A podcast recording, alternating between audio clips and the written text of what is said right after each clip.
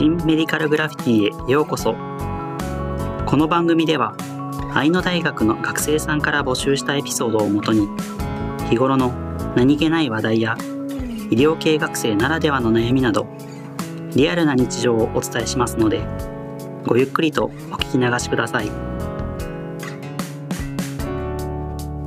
今回は大学の先生の研究室でのエピソードです。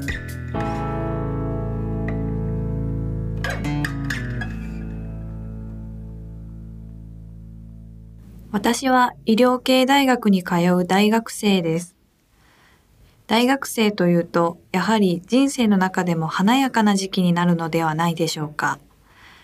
私も人並みにコロナ禍の影響は受けましたが、それなりにキャンパスライフを謳歌しています。高校時代の友人と話すと感じるのですが、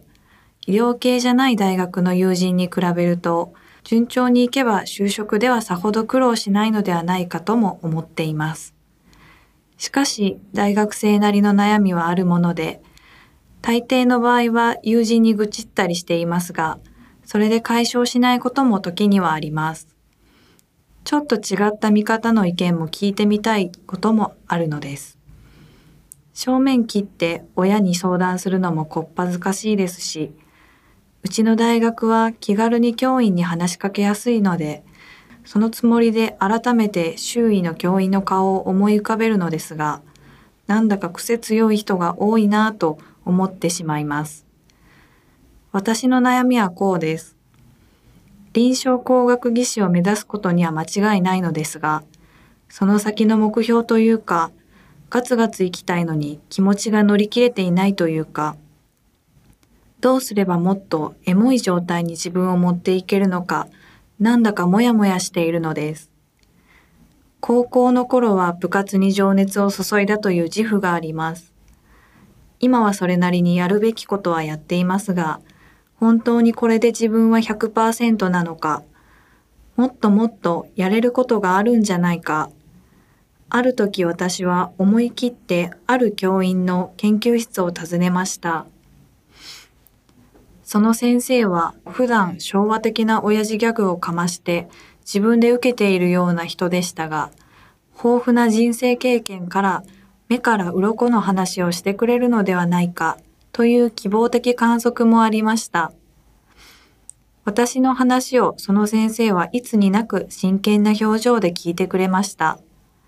聞いてくれていると感じるだけで少し気が楽になったように思われ、私もいつになく饒舌に話していました。一通り話が終わると先生は換気しとこうかと言って部屋の窓を少し開けました。再び席に着くと先生は言いました。悩んだ時はおもろい方を取れ、と。私はそれはどういう意味でしょうか、と質問しました。先生はその後、親父ギャグをふんだんに盛り込みながら、関西人はそういうもんや、とか、おもろかったらそれでええねん、とか、いろいろおっしゃってくれましたが、私にはちょっと理解不能でした。私はすっきりしたような、落胆したような、複雑な気持ちで先生の研究室を出ました。数日間、私は先生のおもろい方を取れという言葉を反芻していました。次第に自分の中で自分なりの答えらしきものが浮かんできました。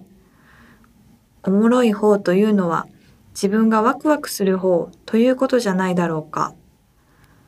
ワクワクする直感に従って進めばいいということじゃないだろうか。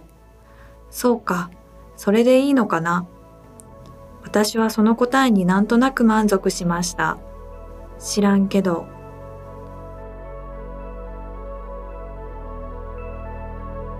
新メディカルグラフィティ。本日はこの辺りで失礼します。当番組では皆様からのささやかなエピソードを募集しております。